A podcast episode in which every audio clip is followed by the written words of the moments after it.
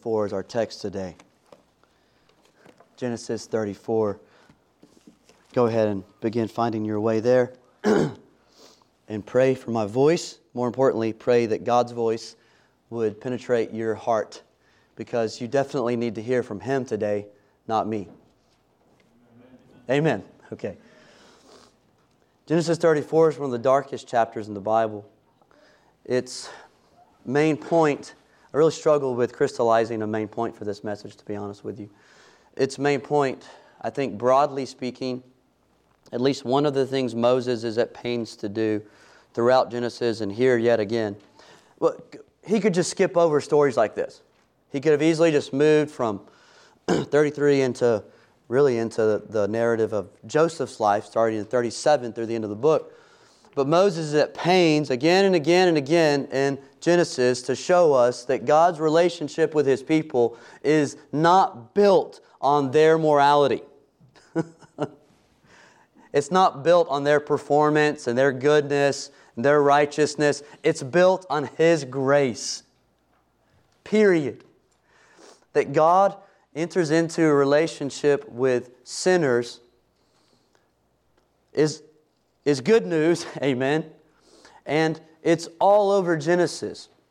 Because these covenant people, these covenant members, you know, it's not like they were bad guys and then they have this covenant thing happen and then now they're good guys. No, they're in the covenant and they still do evil things, like we're going to see today. In Genesis 34, something objectively evil and reprehensible happens. And uh, the response to that evil thing by the quote unquote good guys is also evil and reprehensible. but again, Moses doesn't include this story because he approves of what's done here. And he doesn't include this story just to teach us something about family honor. Family honor is a good thing. That's not what he's after here. Moses includes this story, as I say, to remind us that God's relationship with his people is built on grace, not his people's stellar moral abilities. So, in this chapter, we're going to break it into three sections we'll see first the transgression. Verses 1 through 7. Transgression, 1 through 7. Then, secondly, we'll see a negotiation. Verses 8 through 24. A negotiation, 8 through 24. Then, thirdly, retribution. Verses 25 through 31. Retribution, 25 through 31. So, transgression, negotiation, retribution. Those are our three points, the three sections of this chapter. Number one, transgression, verses 1 through 7.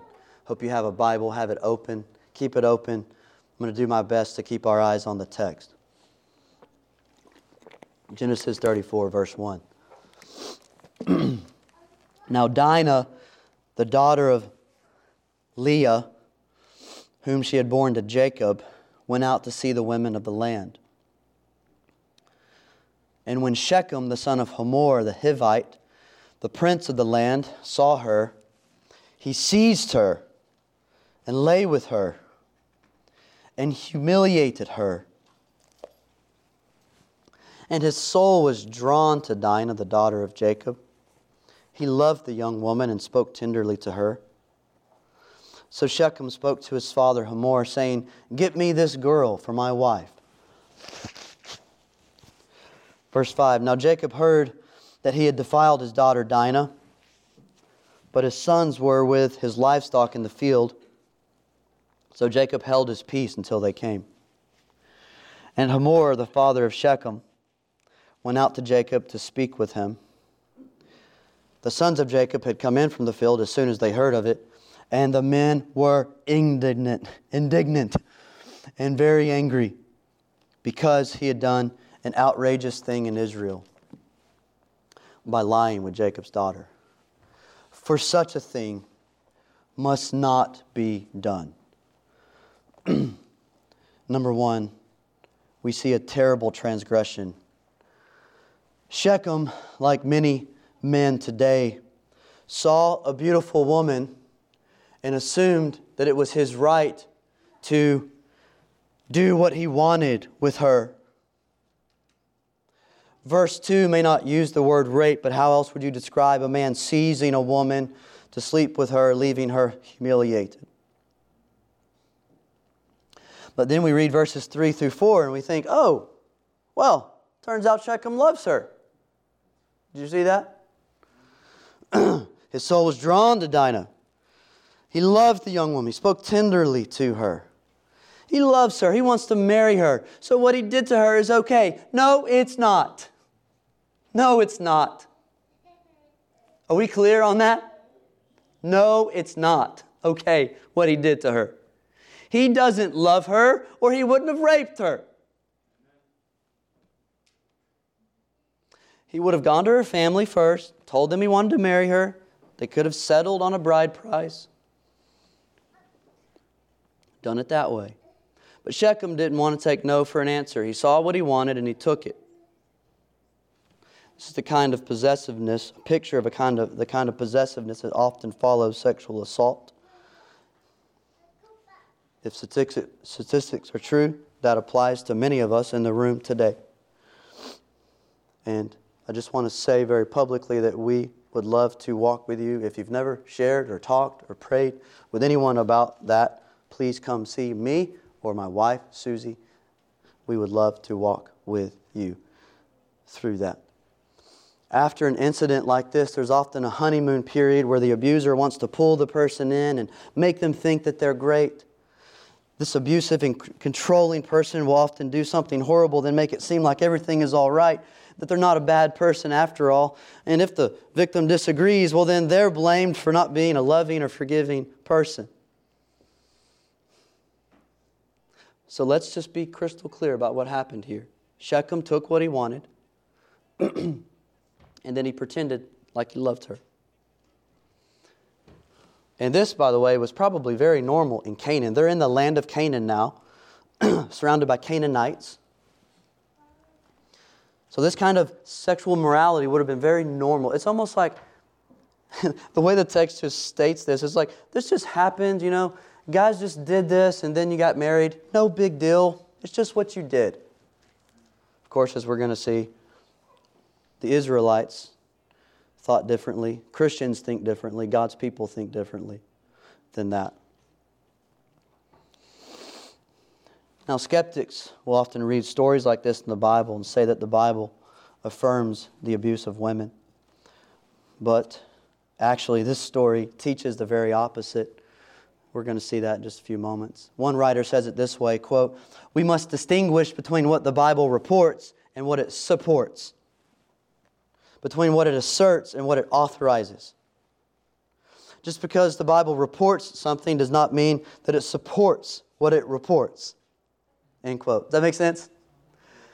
Just because the Bible reports something doesn't mean it says this is okay.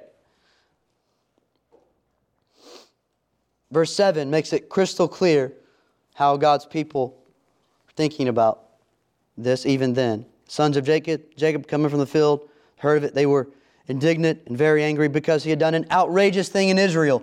Keep in mind, Israel is just a, a growing family at this point. So it's almost like Moses, there's not really a nation of Israel yet. So Moses is putting this in there to say, this is not how God's people have ever or will ever act or think for such a thing must not be done. This kind of behavior is never to be condoned in Israel.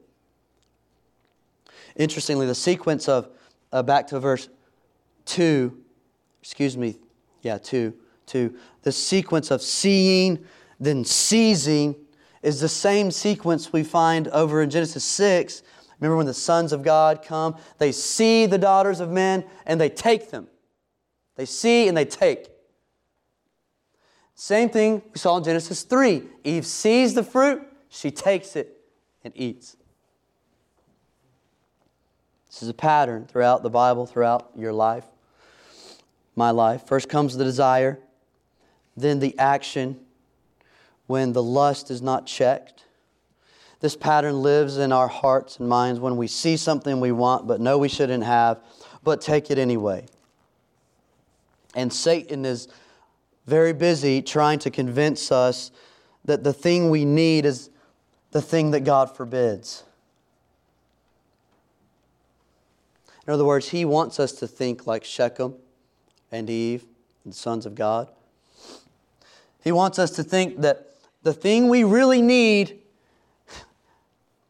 despite it being the thing God forbids, the thing we really need is what we should take and have. He even offers promises for our joy that would contradict God's promises for our joy. Of course, though, when we follow his lies, he turns it around on us and accuses us for not believing, excuse me, accuses us for believing his promises. To make matters worse in this situation, when Jacob finds out what happened, he doesn't do anything. Verse 5. Now Jacob heard that he had defiled his daughter Dinah, but his sons were with his livestock and his were with his livestock in the field, so Jacob held his peace until they came. Now, I, I have a daughter, you know, and I have sons. And I think, I think one day, Lord willing, those sons will protect their sister. We're trying to teach them that. But I tell you what, I don't need, I don't need to wait on my sons to, to do something for my daughter. For some reason, Jacob held his peace until his sons got back. Verse 30 at the end of the chapter is going to make it more clear for us what, it, what he's up to. Why doesn't he respond with shock and out, outrage like his sons?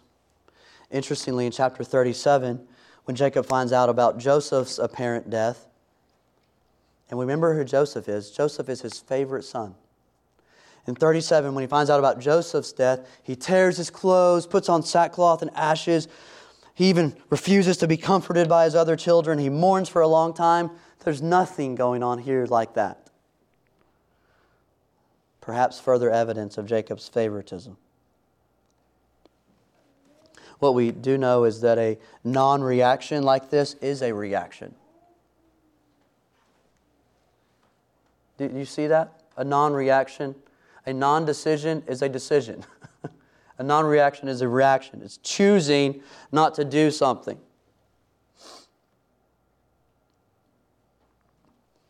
And that can be extremely hurtful and even more damaging to a victim like Dinah if the people closest to her don't fight for her. then, of course, Hamor comes in in verse 6 he starts the conversation about Shechem marrying the girl he raped. Again, it's just, it's so normal. Like, okay, that happened. Let me go talk to Jacob. We'll work out a marriage.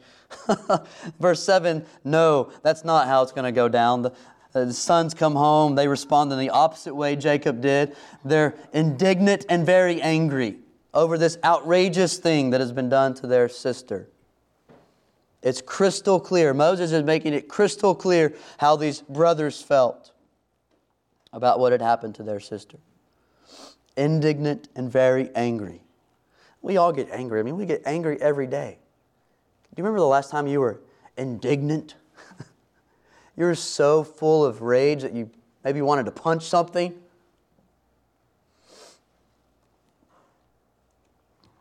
That's the kind of anger that they have here.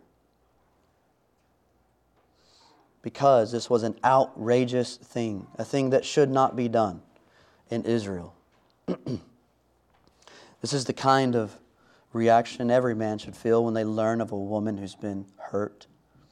I pray that our church increasingly becomes a place where women feel and know and believe that men are their protectors.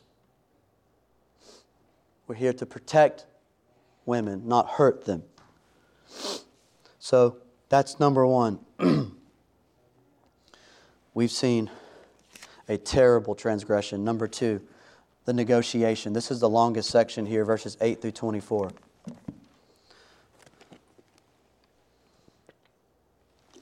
Negotiation. Verse 8 But Hamor spoke with them, saying, The soul of my son Shechem longs for your daughter. Please give her to him to be his wife. Make marriages with us. Give your daughters to us, and take our daughters for yourselves. You shall dwell with us, and the land shall be open to you. Dwell and trade in it, and get property in it. Shechem also said to her fathers, uh, to, uh, to her father and to her brothers, Let me find favor in your eyes. And Whatever you say to me, I will give.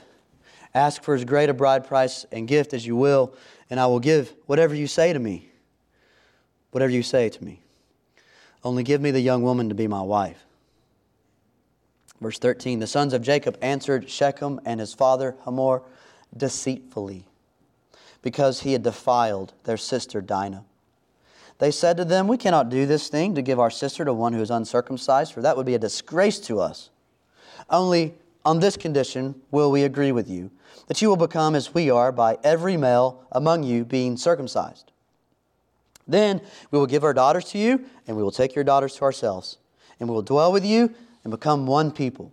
But if you will not listen to us and be circumcised, then we will take our daughter and we will be gone. 18. Their words pleased Hamor and Hamor's son Shechem. The young man did not delay to do the thing because he delighted in Jacob's daughter. Now, he was the most honored of all his father's house. Do you see how differently pagans think? this kind of man was the most honorable man in the house? so Hamor and his son Shechem, 20, came to the gate of their city and spoke to the men of their city, saying, These men are at peace with us. Let them dwell in the land and trade in it. For behold, the land is large enough for them. Let us take their daughters as wives, and let us give them our daughters. Only on this condition will the men agree to dwell with us to become one people, when every male among us is circumcised as they are circumcised.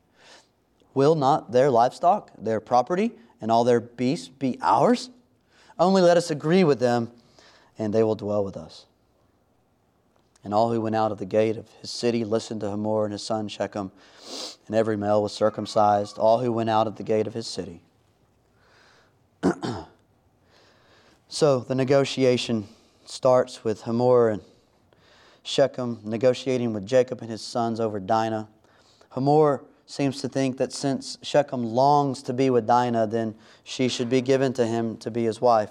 Their thinking is okay, so there was a forcible rape, but that's not a big deal. Nothing that a follow up marriage can't fix. As I said, this kind of sexual immorality and evil is what characterized the pagan Canaanites and should be seen as outrageous among God's people. Let me state it. If I haven't been clear enough already, I'll say it again even more directly. Men, just because you want something doesn't mean that you should have it. Just because you want something doesn't mean that you should have it. Desires are not rights. Desires are not rights. Husbands, if we start manipulating and pouting and whining when your wife, our wife, doesn't give you, give us what we want, then our actions look more like these Canaanites. So, what I'm trying to say is that Hamor's logic is wrong. Just because his son longs to be with Dinah doesn't mean he gets to be with Dinah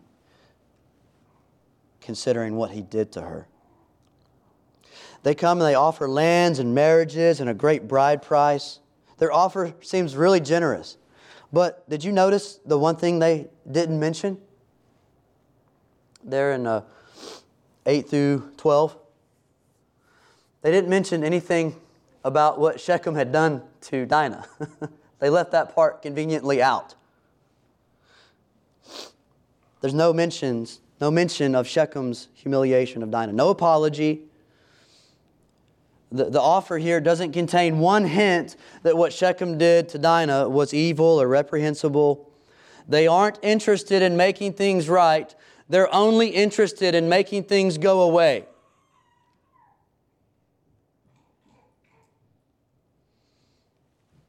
And Jacob's sons aren't having anything of this.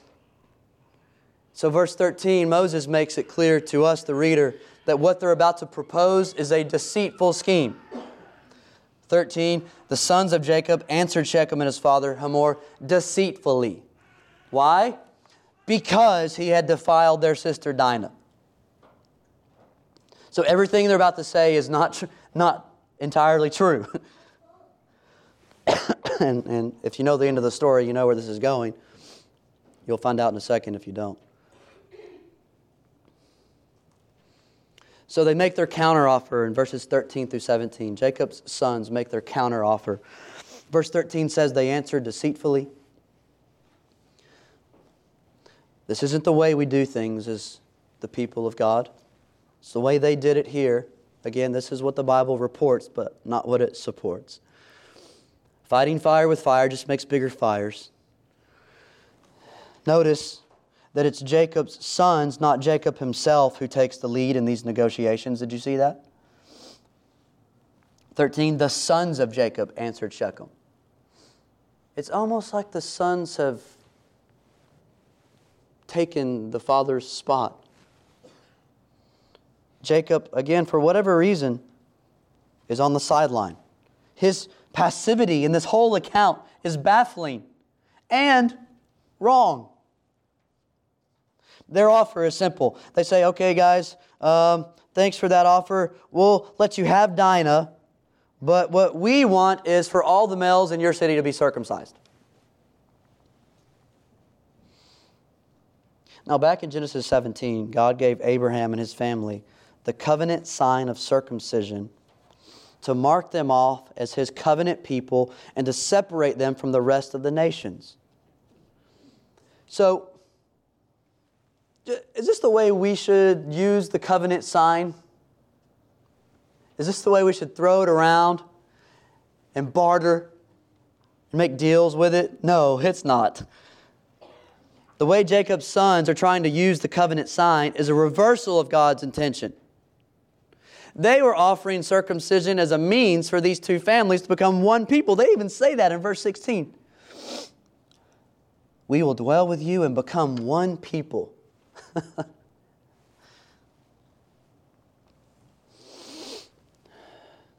Using the covenant sign as a ploy to kill your enemies is wicked.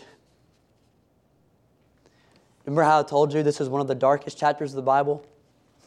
It's going to get even darker. You've been warned. I know it's Christmas, guys, all right? I love Christmas, all right? Susie like won't stop decorating. I love it. Bring on Christmas. But you know what? We're in Genesis 34 this Sunday. I think God has something for us. And this is for free. Christmas is only beautiful if we understand how dark our hearts are. Right? The light of Christ doesn't mean anything to us if we don't understand that we are a lot more like these sons and Shechem and Hamor than we care to admit. That's for free. Using the covenant sign as a ploy to kill your enemies is wicked. It'd be like using baptism to drown people. Then verses 18 through 24, Hamor and Shechem say, Okay, we'll do it. 18, their words pleased Hamor and Hamor's son Shechem. The young man did not delay. Do you see how twisted his thinking is? This guy who did that to her, he's just like, okay, I'll do whatever I have to do to have her. That's not love. He just wants what he wants. He'll do whatever he has to do to take it, to have it. So they go back to their city. And uh, it says in verse 20, they came to the gate of their city, which is where all the business was done. They spoke to the men of the city and they said, Hey, these guys want to live here in peace. They want to have a relationship with us. All they ask is that we be circumcised. And oh, by the way, if we do this, you guys all stand to get rich you see verse 23? Will not their livestock, their property, and all their beasts be ours? Do you see what they're doing? And, and granted, I don't blame them. I mean, what if I stood up like, all right, guys, we got to all do this? you know, there better be a little bit of a reward there on the other side of it.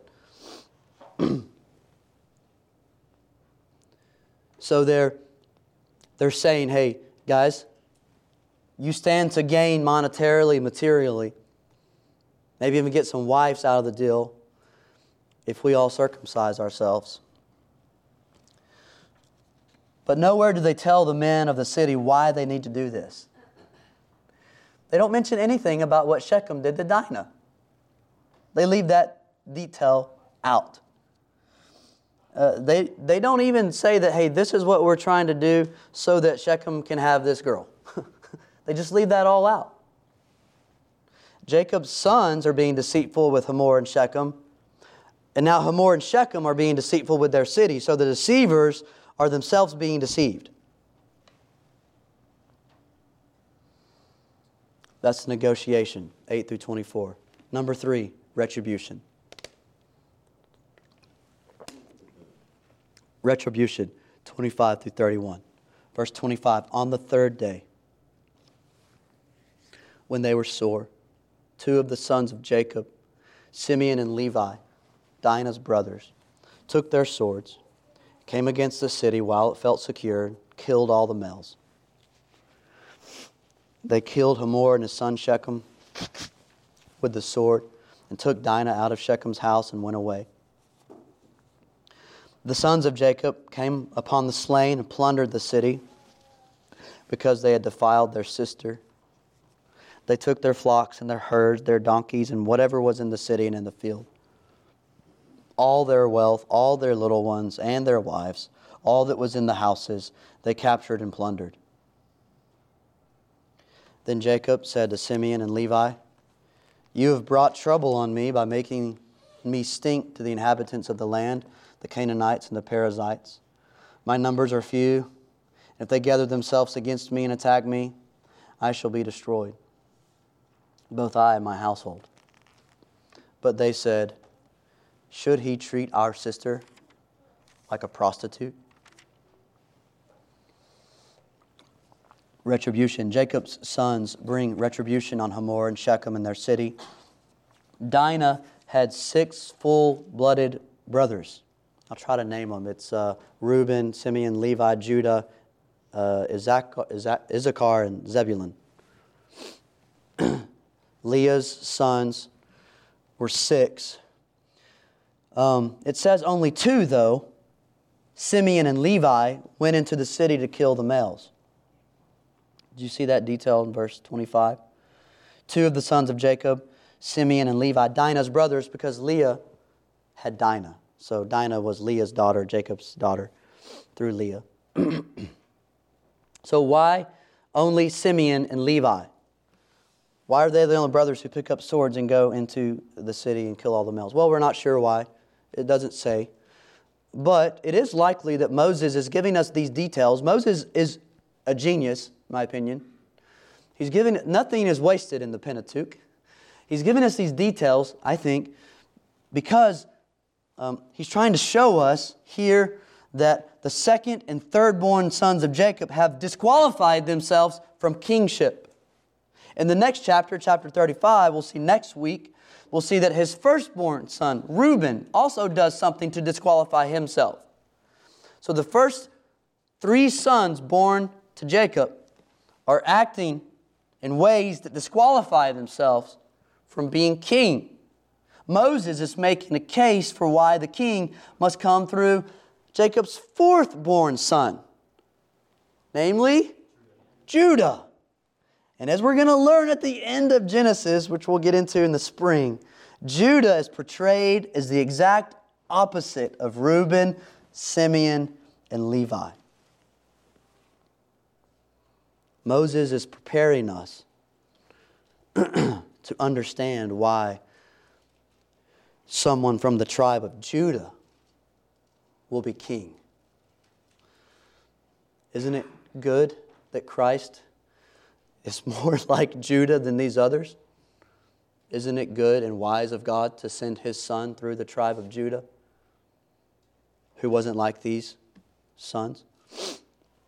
Now, there may also be some anticipation of the way that the descendant of the seed of Jacob will visit wrath upon his enemies through his victory on the third day.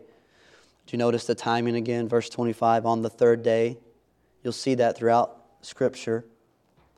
On the third day, of course, uh, is when these men would be most sore. The pain from the operation would have been most intense. Fever would have likely set in making the men totally incapacitated and unable to fight back. But there's also anticipation here that a descendant from the seed of Jacob will visit wrath on his enemies through his victory on the third day. Now, the other sons do join in. 27 through 29 says, The sons of Jacob, so it seems like all the sons come and plunder and pillage the city. So no one's innocent here. Judah wasn't innocent. It appears that all the brothers came and were part of this plundering, finishing what Le- uh, Simeon and Levi started. And then 30 gives us Jacob's response. Jacob says, just to the two, interestingly, just to the two who did the killing.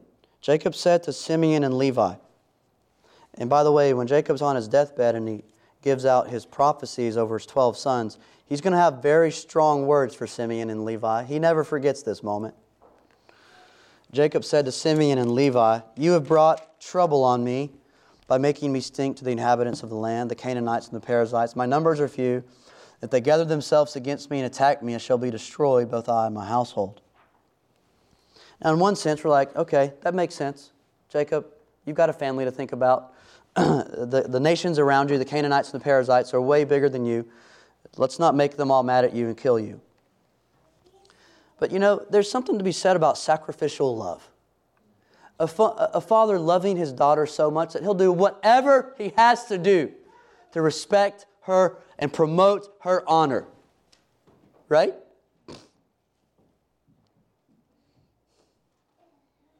Jacob's concerns, Jacob's concerns are pragmatic, not moral. He's not mentioning the evil, what's happened. He's saying, guys, you know, this is going to go bad for us now. Why'd you do this? His concerns are more practical, pragmatic, not moral or ethical.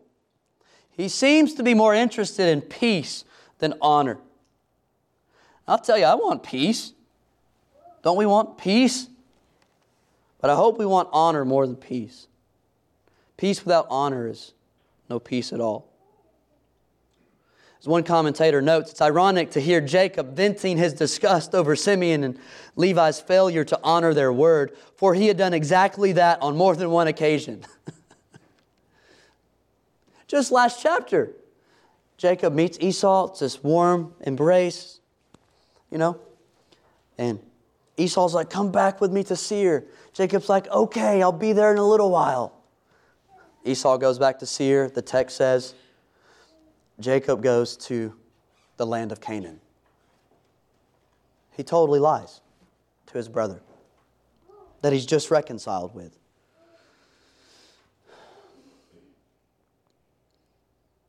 Jacob's ambivalence here is astounding to me. I don't understand it. But it's also very, very encouraging, as I said at the beginning, because this is God's covenant partner. God doesn't kick Jacob out every time he screws up. And praise God, he doesn't do that with you or me. Well, you blew it again. You're out. I'll find somebody better. praise God, he doesn't do that. What if he did that?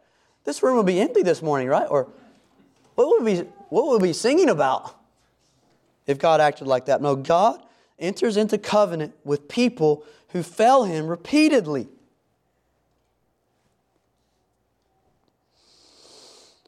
Simeon and Levi get the last word, verse 31. But they said, Should he? They don't even use his name, they don't even say Shechem. Should he treat our sister like a prostitute? And then Moses just lets it stand right there. He lets their rhetorical question stand as a fitting end to this tragic event. Jacob, it seems, has no response. So we've seen the transgression, the negotiation, the retribution. This kind of story in the Old Testament begs an important question for us to ask as Christians. Is a story like this meant to teach us how we should treat our enemies? Is this how we're to treat our enemies?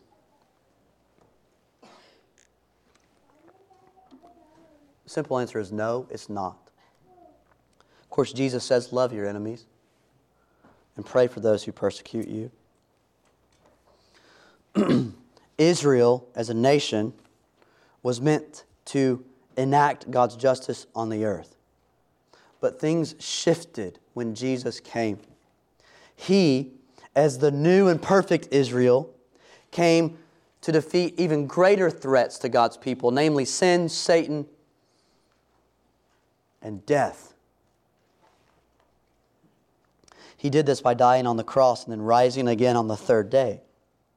Jesus will come again, and when he comes again at his second advent, he will kill all of God's enemies and throw them into the lake of fire. But until then, Paul makes it clear, as Michael prayed and Preston read in Romans 12, that our job until that day is to repay no one evil for evil. I mean, you don't have to know a bunch about how to interpret the Bible to know what that means. Don't repay someone evil for evil. And never avenge ourselves. This is astounding. Don't ever seek revenge. What? Never. This is Paul's word. Never avenge yourself. Does that mean just roll over and just take everything? No, doesn't mean that.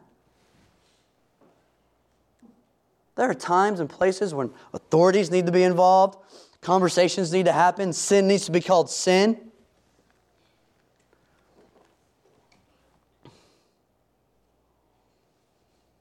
But as Christians, Paul says we leave ultimate consequences to the wrath of God, for it is written, Vengeance is mine. I will repay, says the Lord. In other words, Paul says, we don't have to pay people back because God will one day. I know some of you, even around this time of year, you've got family that you're, you're disjointed from. You've got quote unquote enemies, maybe within your own family, maybe a friend group, maybe people you go to school with or work with. And our knee jerk reaction is to get revenge and make sure we're on top and to win. And Paul is just plain, plainly saying, No, you don't. No, you don't. You don't have to pay people back. One day God will pay people back. Paul goes further. He says something surprising. He says, To the contrary, if your enemy is hungry, feed him. If he's thirsty, give him something to drink. He says, Don't be overcome by evil, but overcome evil with good coming from the guy who killed Christians before he was converted to Christ. You see, something shifted in Paul. Before he was a Christian, I think Paul would have taught this, and you'd be like, yeah, God's enemies? That's what he was doing. Christians were seen as God's enemies. Paul thought he was doing God's work when he stood there and watched Stephen be stoned to death. People were throwing rocks at him until he died, and Paul gave his approval. He's on his way to Damascus to kill more Christians, thinking he's doing God's work, thinking that he's performing righteousness. But something shifted in Paul when he saw the glory of Jesus. Something shifted in his thinking, in his feeling, his calculating. When he received grace from Jesus Christ.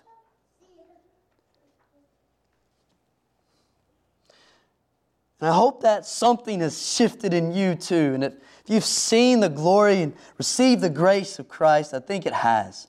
We, we, we feel like hurting people who hurt us.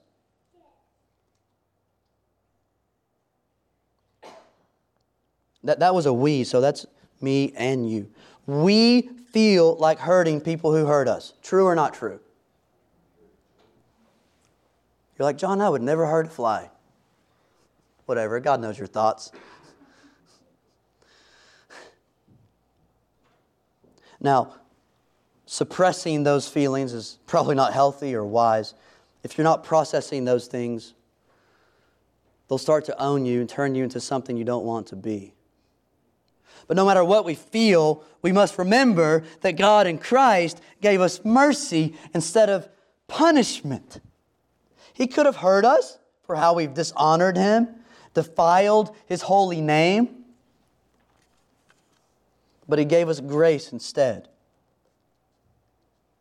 So something shifts in our hearts and our minds, like it did with Paul. We're all of a sudden marked off as people who look like our Savior.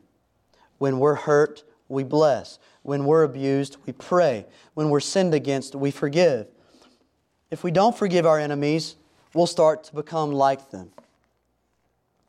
In his new book on forgiveness, Tim Keller says, quote, if you don't deal with your wrath through forgiveness, wrath can make you a wraith. Look that up. I'm not going to describe that. Or watch Lord of the Rings. Wrath can make you a wraith, turning you slowly but surely into a restless spirit, into someone who's controlled by the past, someone who's haunted. End quote.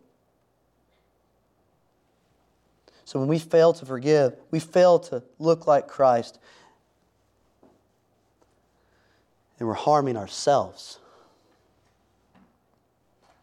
when we carry that stuff around with us. When we do forgive, we show the world what the true Israel, Jesus Christ, is like. This means that, I love how you prayed this, Michael. What'd you say? The church is heaven on earth? Amen and amen. When the church, one of the things that makes that true is that we're forgiving people. Heaven is a place of the forgiven. Heaven is where the forgiven live. So the church, therefore, is a place of forgiving people. This means that local churches like ours should be known for our mercy, not our muscle, known for our love, not our scorekeeping, known for our forgiveness, not our grudge holding and revenge and cold shouldering and refusal to address the elephant in the room and have the hard, awkward conversation and make things right. Doesn't mean you have to be best friends with everyone. It does not mean that, but it does mean that you have to forgive. And Paul is very plain that you repay no one evil for evil.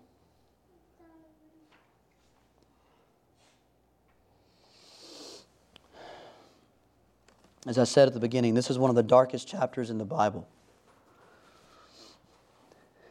But one of the things this chapter is doing is setting up a problem that's going to be resolved in the last section of Genesis, the narrative of Joseph's life. That's chapter 37 through 50.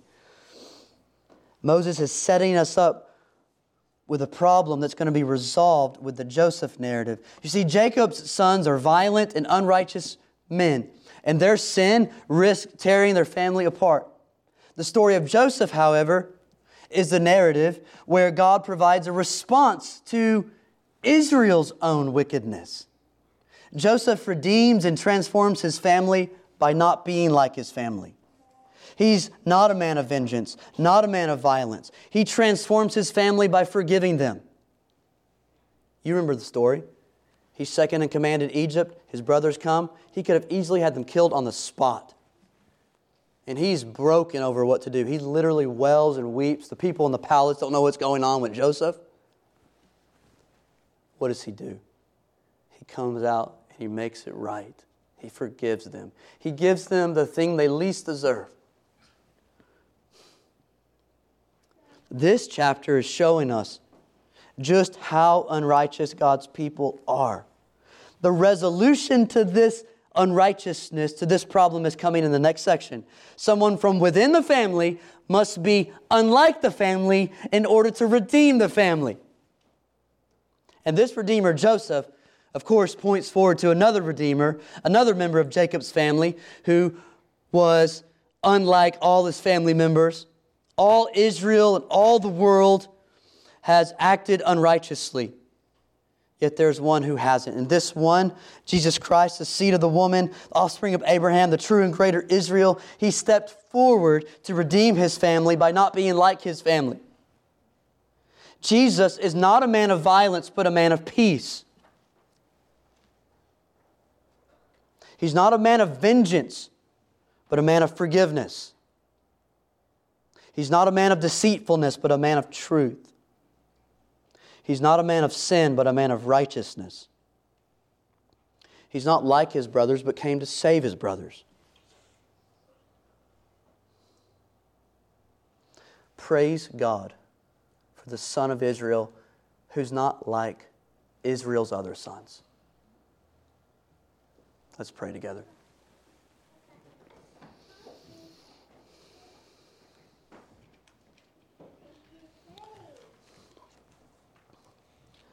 Father, there's a lot of heavy things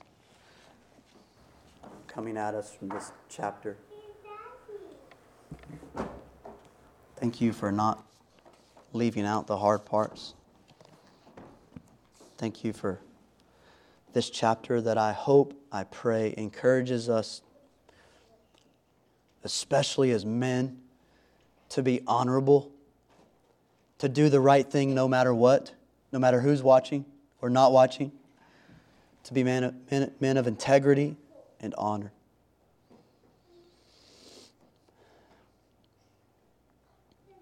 Lord, I pray that this chapter would encourage us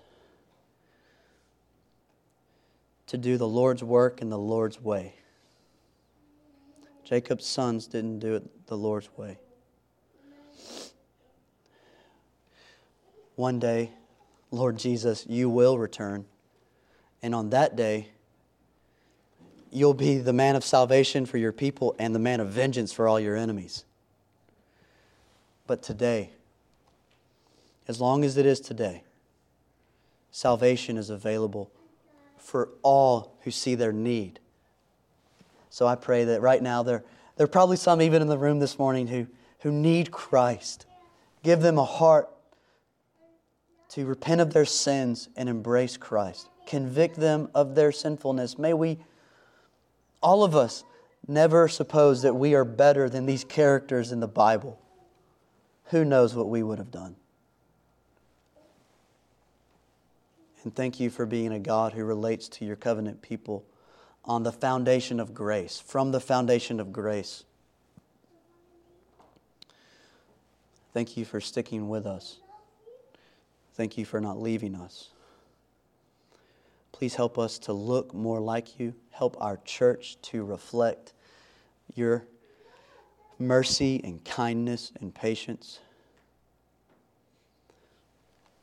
As Jesus says, if we don't forgive our brothers, how can God forgive us? So, God, make us a forgiving people.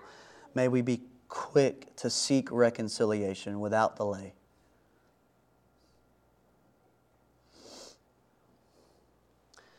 And help us to rejoice in Christ now as we move to the Lord's table. Help us to rejoice and reflect on the cross of Jesus Christ. Holy Spirit, we need your help. Turn our eyes to Jesus, we pray. In his name. Amen.